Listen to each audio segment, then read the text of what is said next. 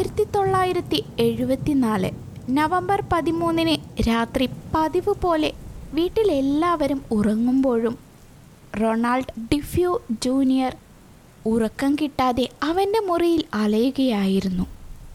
പുറത്ത് നല്ല ഇടിയും മഴയുമുണ്ട്. കുറേ ദിവസങ്ങളായി അവനെന്തോ ഡിപ്രഷൻ പിടിച്ച പോലെയായിരുന്നു. അവന്റെ ചെവിയിലാരൊക്കെയോ എന്തൊക്കെയോ മന്ത്രിക്കുന്നത് പോലെയുള്ള തോന്നലുകൾ അവനുണ്ടാവാൻ തുടങ്ങിയിരുന്നു. അങ്ങനെ അന്ന് പുലർച്ചെ കൃത്യം മൂന്നേകാലാവുമ്പോഴേക്കും തന്റെ കാതിൽ പതിവ് പോലെ ആ ശബ്ദം അവൻ കേട്ടു തുടങ്ങി. അത് ഇങ്ങനെയായിരുന്നു അവരെ കൊല്ലുക. ഇല്ലെങ്കിൽ അവർ നിന്നെ കൊല്ലും. അത് വീണ്ടും വീണ്ടും അവന്റെ ചെവിയിൽ നിർത്താതെ പറയുന്നുണ്ടായിരുന്നു. പിന്നീട് അധികമൊന്നും ആലോചിക്കാതെ അവൻ തോക്കെടുത്ത് ആ വില്ലയിലെ ഓരോ ബെഡ്റൂമിലും കയറിയിറങ്ങി. അവിടെ കണ്ട എല്ലാവരെയും വെടിവെച്ച് കൊല്ലുകയും ചെയ്തു. അന്ന് അവിടെ മരിച്ചത് ആറ് പേരായിരുന്നു. അത് മറ്റാരുമായിരുന്നില്ല. അവന്റെ അച്ഛനും അമ്മയും രണ്ട് സഹോദരിമാരും രണ്ട് സഹോദരന്മാരുമായിരുന്നു. പിറ്റേ ദിവസം പോലീസ് അവനെ അറസ്റ്റ് ചെയ്യുകയും കൊലപാതകത്തിന് ജയിലിലടക്കുകയും ചെയ്തു. പക്ഷേ ഇതൊരു സംഭവത്തിന്റെ തുടക്കം മാത്രമായിരുന്നു. പിന്നീടുള്ള കാലങ്ങളിൽ ആ വീട്ടിൽ താമസിച്ചവരെയും ആ നാട്ടുകാരെയും പേടിപ്പിച്ച പ്രേതങ്ങൾ ഇറങ്ങുന്ന അമിറ്റി വില്ലയിലെ പ്രേത സംഭവങ്ങളുടെ തുടക്കം. അങ്ങനെ കാത്തിരിപ്പിനൊടുവിൽ കേത്തിയും ജോർജും തമ്മിലുള്ള വിവാഹം നടന്നു. ആദ്യ വിവാഹബന്ധത്തിൽ മൂന്ന് മക്കൾ കേത്തിക്കൊണ്ടെങ്കിലും അവരെ സ്വീകരിക്കാൻ ജോർജ് തയ്യാറായിരുന്നു. അങ്ങനെ എല്ലാവരും സന്തോഷത്തോടെ ഇരിക്കുമ്പോൾ അവർക്കൊരു വലിയ വീട് വാങ്ങണമെന്ന് ആഗ്രഹമുണ്ടായിരുന്നു. അങ്ങനെ അവർ പല സ്ഥലത്തും വീട് അന്വേഷിച്ച് നടക്കാനും തുടങ്ങി. അങ്ങനെയുള്ള വീട് തിരച്ചിലിനൊടുവിലാണ് അവർ അമിറ്റി വില്ലയെക്കുറിച്ച് അറിയുന്നത്. അവർ പോയി ആ വില്ല കണ്ടു. കണ്ട മാത്രയിൽ തന്നെ അവർക്ക് വലിയ ഇഷ്ടമാകുകയും ചെയ്തു. ഒരു തടാകത്തിന്റെ അടുത്ത് വിശാലമായ സ്ഥലത്ത് തല ഉയർത്തി നിൽക്കുന്നുണ്ടായിരുന്നു അമിറ്റുവില്ല. ചുറ്റും നല്ല മരങ്ങൾ കൂടാതെ ഒരു ബോട്ട് ഹൗസ്.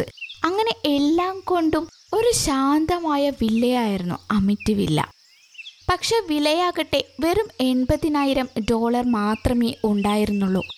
അത്രയും ചെറിയ വിലയ്ക്ക് ഇത്ര വലിയ വില്ല കിട്ടുന്നത് കൊണ്ട് തന്നെ അവിടെ കൊലപാതകങ്ങളും നടന്നതാണെന്ന് പറഞ്ഞിട്ടും അവരത് സ്വന്തമാക്കാൻ തയ്യാറായി.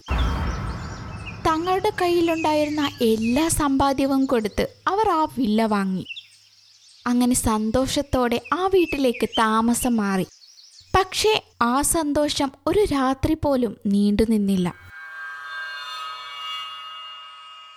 പുലർച്ചെ കൃത്യം മൂന്നേകാലാകുമ്പോൾ ജോർജ് ഒരു സ്വപ്നം കണ്ട് ഞെട്ടി ഉണർന്നു. ആരോ ഒരു തോക്കെടുത്ത് പോകുന്നതായും തന്റെ കുടുംബത്തിലെ എല്ലാവരെയും വെടിവെച്ച് കൊല്ലുന്നതായിരുന്നു ആ സ്വപ്നം. അയാൾ എല്ലാവരെയും വെടിവെച്ച് കണ്ണാടിയിൽ നോക്കുമ്പോൾ തന്റെ തന്നെ മുഖമായിരുന്നു അയാൾ കണ്ടത്. കുറച്ചു കാലങ്ങൾക്ക് മുൻപേ അതേ സമയത്ത് തന്നെയായിരുന്നു റൊണാൾഡ് തന്റെ ഫാമിലിയെയും കൊന്നത്. ഇത് ജോർജിന്റെ അനുഭവമാണെങ്കിൽ അയാളുടെ ഇളയ മകനായ മൈക്കിളിന് മറ്റൊരു അനുഭവമായിരുന്നു ഉണ്ടായിരുന്നത്. മൈക്കിൾ പക്ഷേ അതേ സമയത്ത് തലയിൽ വെടികൊണ്ട പാടൊക്കെയുള്ള മുഖം നിറച്ച് ചോരയൊലിച്ച് വരുന്ന ഒരു കൊച്ചു കുഞ്ഞിനെയായിരുന്നു സ്വപ്നം കണ്ടത്. അവൻ ഞെട്ടി എഴുന്നേറ്റു. പക്ഷെ അവിടെയെങ്ങും ആരെയും കണ്ടില്ല. മറ്റുള്ളവരെ ബുദ്ധിമുട്ടിക്കാതെ അവൻ എണീറ്റ് മെല്ലെ താഴേക്ക് നടന്നു. പതിയെ ഫ്രിഡ്ജ് തുറന്ന് വെള്ളം കുടിച്ചു. ഫ്രിഡ്ജിന്റെ ഡോറ് മെല്ലെ അടച്ചപ്പോഴേക്കും സ്വപ്നത്തിൽ കണ്ട അതേ കുട്ടിയെ അവൻ അവിടെ കണ്ടു. മുഖമാകെ ചോരയൊലിച്ച് വികൃതമായിരിക്കുന്നു. അവൻ പേടിച്ച് വിരണ്ട് അവന്റെ റൂമിൽ കയറി വാതിലടിച്ചു പുതപ്പിനടിയിൽ ഒളിച്ചു പുലരും വരെ അതിനെക്കുറിച്ചുള്ള പേടിയുമായി അവൻ കഴിച്ചുകൂട്ടി. അങ്ങനെ രാവിലെ അവരെല്ലാവരും എഴുന്നേറ്റു. രാത്രി നടന്നതൊക്കെ ഒരു തോന്നലാണെന്ന് കരുതി അവർ സാധാരണ രീതിയിലേക്ക് മടങ്ങി. രാവിലെ മറ്റു പണികൾക്കിടയിലാണ് കേത്തി അത് ശ്രദ്ധിച്ചത്. മുകളിലത്തെ നിലയിൽ നിന്നും തന്റെ മകളായ ചെൽസി ആരോടോ സംസാരിക്കുന്നു. മറ്റുള്ളവരൊക്കെ താഴെ മറ്റു ജോലിയിൽ മുഴുകിയപ്പോൾ ഇവൾ മാത്രം ആരോടാണ് സംസാരിക്കുന്നു എന്നറിയാൻ അവൾ മുകളിലേക്ക് പോയി. അപ്പോൾ ചെൽസി കട്ടിലിലിരുന്ന് ആരുമില്ലാത്ത സ്ഥലത്തേക്ക് നോക്കി സംസാരിക്കുന്നുണ്ടായിരുന്നു. കേറ്റി പോയി ചോദിച്ചപ്പോഴാണ് പറഞ്ഞത് അത് തന്റെ ഫ്രണ്ടായ ജോർഡിയാണെന്ന് അത് പക്ഷേ ഒരു സാങ്കല്പിക കഥാപാത്രമായിരിക്കാമെന്ന് കരുതി കേറ്റി താഴേക്ക് ഇറങ്ങിപ്പോയി. അവളുടെ തൊട്ടുപുറകിലെ കസാരയിൽ ഇരുന്നിരുന്ന ഒരു പേടിപ്പിക്കുന്ന മുഖവും തലയ്ക്ക് വെടിയുണ്ട കൊണ്ടതുപോലെയുള്ള മാർക്കുമായി ചോരയിൽ കുളിച്ചു നിൽക്കുന്ന ജോർഡിയെ ആ പ്രേത പെൺകുട്ടിയെ കേത്തിക്ക് കാണുവാൻ പറ്റിയില്ലായിരുന്നു. മറ്റൊരു സമയത്ത് വീട്ടിലെങ്ങും ചെൽസിയെ കാണാതായപ്പോൾ കേത്തിയും ജോർജും കൂടി തിരച്ചിൽ തുടങ്ങി.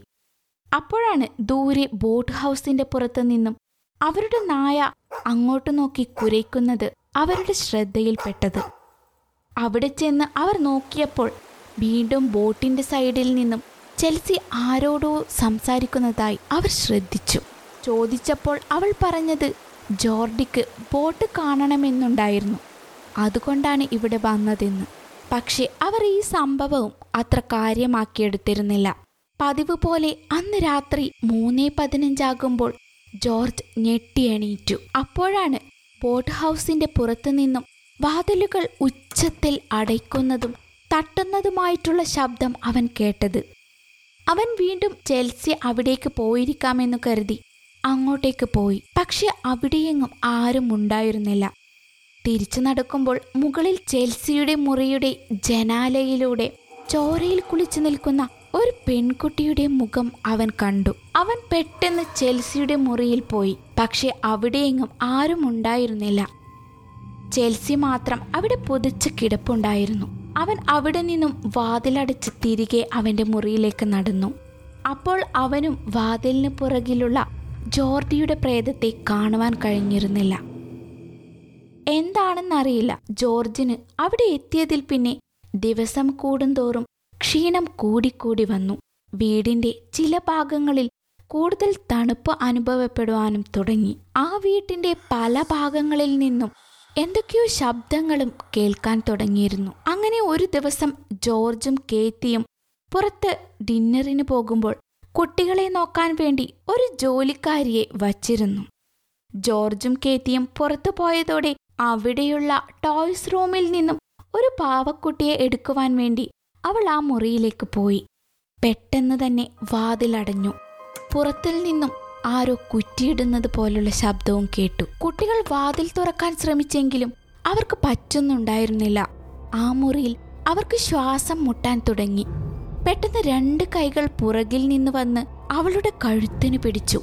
മുന്നിൽ നിന്നും ഒരു വികൃതമായ പേടിപ്പിക്കുന്ന രൂപം അവൾ കണ്ടു. അതിന്റെ രണ്ട് കൈകളും അവളെ ആക്രമിക്കാൻ വന്നു. പിന്നീട് ഒരു അലറൽ മാത്രമായിരുന്നു അവൾ കേട്ടത്. കുട്ടികൾ വാതിൽ തുറന്നു നോക്കിയപ്പോൾ താഴെ തറയിൽ വീണു കിടക്കുന്ന ആ ജോലിക്കാരിയായിരുന്നു കണ്ടത്. വീട്ടിലെ പ്രേതശല്യം കൂടുന്നത് കണ്ട കേത്തി തൊട്ടടുത്തുള്ള പള്ളിയിലച്ഛനെ വിളിച്ചു വരുത്തി. പള്ളിയിലച്ഛൻ അവിടെ വന്ന് എന്തൊക്കെയോ മന്ത്രങ്ങൾ ജപിച്ചു. അവിടെയുള്ള പ്രേതങ്ങളെ ഒഴിപ്പിക്കാനുള്ള ചടങ്ങുകൾ തുടങ്ങിവെച്ചു. അപ്പോഴാണ് ഒരു കൂട്ടം ഈച്ചകൾ എവിടെ നിന്നോ പറന്നു വന്ന് ഫാദറിനെ ആക്രമിക്കാൻ തുടങ്ങിയത്. അവിടെ നിന്ന് കഴിഞ്ഞാൽ ജീവനോട് തിരിച്ചു പോകാൻ കഴിയില്ല എന്ന് മനസ്സിലാക്കിയ ഫാദർ ജീവനും കൊണ്ട് രക്ഷപ്പെട്ടു. പിന്നീട് കെത്തിയെ വിളിച്ച് ഫാദർ പറഞ്ഞു അവിടെ ഒരുപാട് പ്രേതങ്ങളുടെ ആത്മാക്കളുടെ സാന്നിധ്യം ഞാൻ മനസ്സിലാക്കി. ഇനിയും അവിടെ നിന്നു കഴിഞ്ഞാൽ നിങ്ങളിൽ ആരെങ്കിലും ജീവനോടെ ഉണ്ടാകില്ല എന്നും അതുകൊണ്ട് എല്ലാവരും രക്ഷപ്പെടണം എന്നും പറഞ്ഞു. ഇത്രയൊക്കെ നടന്നിട്ടും ആ വീട്ടിൽ നിന്നും ഒഴിഞ്ഞു പോകാൻ ജോർജ് തയ്യാറായില്ല. അവൻ അസ്വസ്ഥനായി എങ്ങോട്ടൊക്കെയോ പിറുപിറുത്തുകൊണ്ട് നടക്കുന്നതും അവന്റെ കണ്ണുകളൊക്കെ ചുവന്ന് തുടുത്ത് നിൽക്കുന്നതും അതുകൂടാതെ ചുമച്ച് ഛർദിക്കുന്നതുമൊക്കെ കേറ്റി ശ്രദ്ധിക്കുന്നുണ്ടായിരുന്നു. അങ്ങനെ കേറ്റി അയാളെ ഹോസ്പിറ്റൽ കൊണ്ടുപോയപ്പോഴേക്കും അതിനു മാത്രം അസുഖമൊന്നുമില്ലെന്ന് പറഞ്ഞ് അവരെ തിരിച്ചയക്കുകയും ചെയ്തു. ഇതൊക്കെ കണ്ട് സഹിക്കവായാതെ കേറ്റി തൊട്ടടുത്തുള്ള ലൈബ്രറിയിലൊക്കെ പോയി അമിത്യവില്ലയെക്കുറിച്ച് റിസർച്ചൊക്കെ നടത്താൻ തുടങ്ങി. അപ്പോഴാണ് അവൾ അതിൽ ശ്രദ്ധിച്ചത്. ആ വില്ലയുടെ ബേസ്മെന്റിൽ വർഷങ്ങൾക്ക് മുൻപ് ഒരു ക്രൂരനായ മനുഷ്യൻ താമസിച്ചിരുന്നെന്നും കൂടാതെ അയാൾ ഒരുപാട് മനുഷ്യരെ അവിടെ കൊണ്ടുവന്ന് ക്രൂരമായി കൊന്നിരുന്നു. പിന്നീട് അയാൾ ദുർമരണപ്പെട്ട് മരിക്കുകയും ചെയ്തു. അയാളുടെ ആത്മാവായിരുന്നു അവിടെ ഉണ്ടായിരുന്നത്. ആ ആത്മാവായിരിക്കാം റൊണാൾഡിനെ കൊണ്ട് അവന്റെ കുടുംബത്തിലെ എല്ലാവരെയും കൊല്ലിപ്പിച്ചതും. അതുപോലെ തന്നെയായിരിക്കുന്നു ജോർജും. അയാൾ എന്തൊക്കെയോ മാനസിക വിഭ്രാന്തി കാണിക്കുകയും ചെയ്യാറുണ്ടെന്ന് അവൾ ഓർത്തെടുത്തു. അതേസമയം ജോർജ് ബേസ്മെന്റിലെ എന്തൊക്കെയോ ശബ്ദങ്ങൾ കേൾക്കുന്ന സ്ഥലത്തിലേക്ക് പോവുകയും ചെയ്തു. അവിടെയുള്ള ഒരുപാട് ആത്മാക്കൾ തന്നെ നോക്കി പിറുപിറുക്കുന്നുണ്ടെന്ന് അയാൾക്ക് തോന്നി. അവരെല്ലാവരും ഒരേ സ്വരത്തിൽ പറയുന്നുണ്ടായിരുന്നു അവരെ കൊല്ലുക അവരെ കൊല്ലുക എന്ന്. പിന്നീട് അവിടെയുള്ള കോടാലിയും തോക്കുമൊക്കെ എടുത്ത് തന്റെ ഭാര്യയെയും മക്കളെയും കൊല്ലുവാൻ വേണ്ടി അയാൾ പോയി. ലൈബ്രറിയിൽ നിന്നും കിട്ടിയ വിവരങ്ങളനുസരിച്ച് തന്റെ മക്കളെ ജോർജിൽ നിന്നും രക്ഷിക്കാൻ വേണ്ടി അവൾ കാറിൽ വേഗത്തിൽ തന്നെ ഡ്രൈവ് ചെയ്ത് വീട്ടിലെത്തി. അപ്പോഴേക്കും തോക്കും കോടാലിയും ഒക്കെ എടുത്ത് കുട്ടികളുടെ പിറകെ പോകുന്നുണ്ടായിരുന്നു ജോർജ്. അപ്പോഴേക്കും കേത്തി അവിടെയുണ്ടായിരുന്ന ഒരു ഇരുമ്പെടുത്ത് ജോർജിന്റെ തലയ്ക്കടിച്ചു ബോധം കെട്ടുവീണ ജോർജിനെ കേത്തിയും മക്കളും ചേർന്ന് കയറുകൊണ്ട് കെട്ടി ബോട്ടിൽ കിടത്തി. അങ്ങനെ അവർ ബോട്ട് സ്റ്റാർട്ട് ചെയ്ത് ആ വില്ലയിൽ നിന്നും ഒരുപാട് അകലേക്ക് യാത്ര തിരിച്ചു. കുറച്ചു കഴിഞ്ഞ് ജോർജിന് ബോധം വരികയും അയാൾ സാധാരണ നിലയിലേക്ക് വരികയും ചെയ്തു. പിന്നീട് ഒരിക്കലും അവർ ആ വില്ലയിലേക്ക് തിരിച്ചു പോയിരുന്നില്ല. പിന്നീട് രണ്ടു മൂന്ന് പേർ ആ വില്ല സ്വന്തമാക്കിയെങ്കിലും അവിടെ ആർക്കും സ്വസ്ഥമായി താമസിക്കാനും കഴിഞ്ഞിരുന്നില്ല. ഇതിനെപ്പറ്റി പുസ്തകങ്ങളും ഒരുപാട് സിനിമകളും വരെ ഇറങ്ങിയിട്ടുണ്ട്. ദുരൂഹതകൾ നിറച്ചുകൊണ്ട് ഇന്നും ആ അമിറ്റിവില്ല തടാകത്തിനരികിൽ പ്രേതാലയമായി തന്നെ നിൽക്കുന്നുണ്ട്. ഇതുപോലെ ദുരൂഹമായിട്ടുള്ള കഥകൾ കേൾക്കാൻ താല്പര്യമുണ്ടെങ്കിൽ നിങ്ങൾക്കും ടോപ്പിക് സജസ്റ്റ് ചെയ്യാം. അതിനുള്ള ഇമെയിൽ ഐ ഡി താഴെ ഡിസ്ക്രിപ്ഷൻ ബോക്സിൽ കൊടുക്കുന്നതായിരിക്കും. നിങ്ങൾക്ക് ഈ കഥ ഇഷ്ടമായെന്ന് വിചാരിക്കുന്നു. ഇഷ്ടപ്പെട്ടെങ്കിൽ നമ്മളുടെ പോഡ്കാസ്റ്റ് ഫോളോ ചെയ്യാനും ആപ്പിൾ പോഡ്കാസ്റ്റിലാണ് നിങ്ങൾ കേൾക്കുന്നതെങ്കിൽ റിവ്യൂ എഴുതാനും റേറ്റിംഗ് ചെയ്യാനും മറക്കരുത്.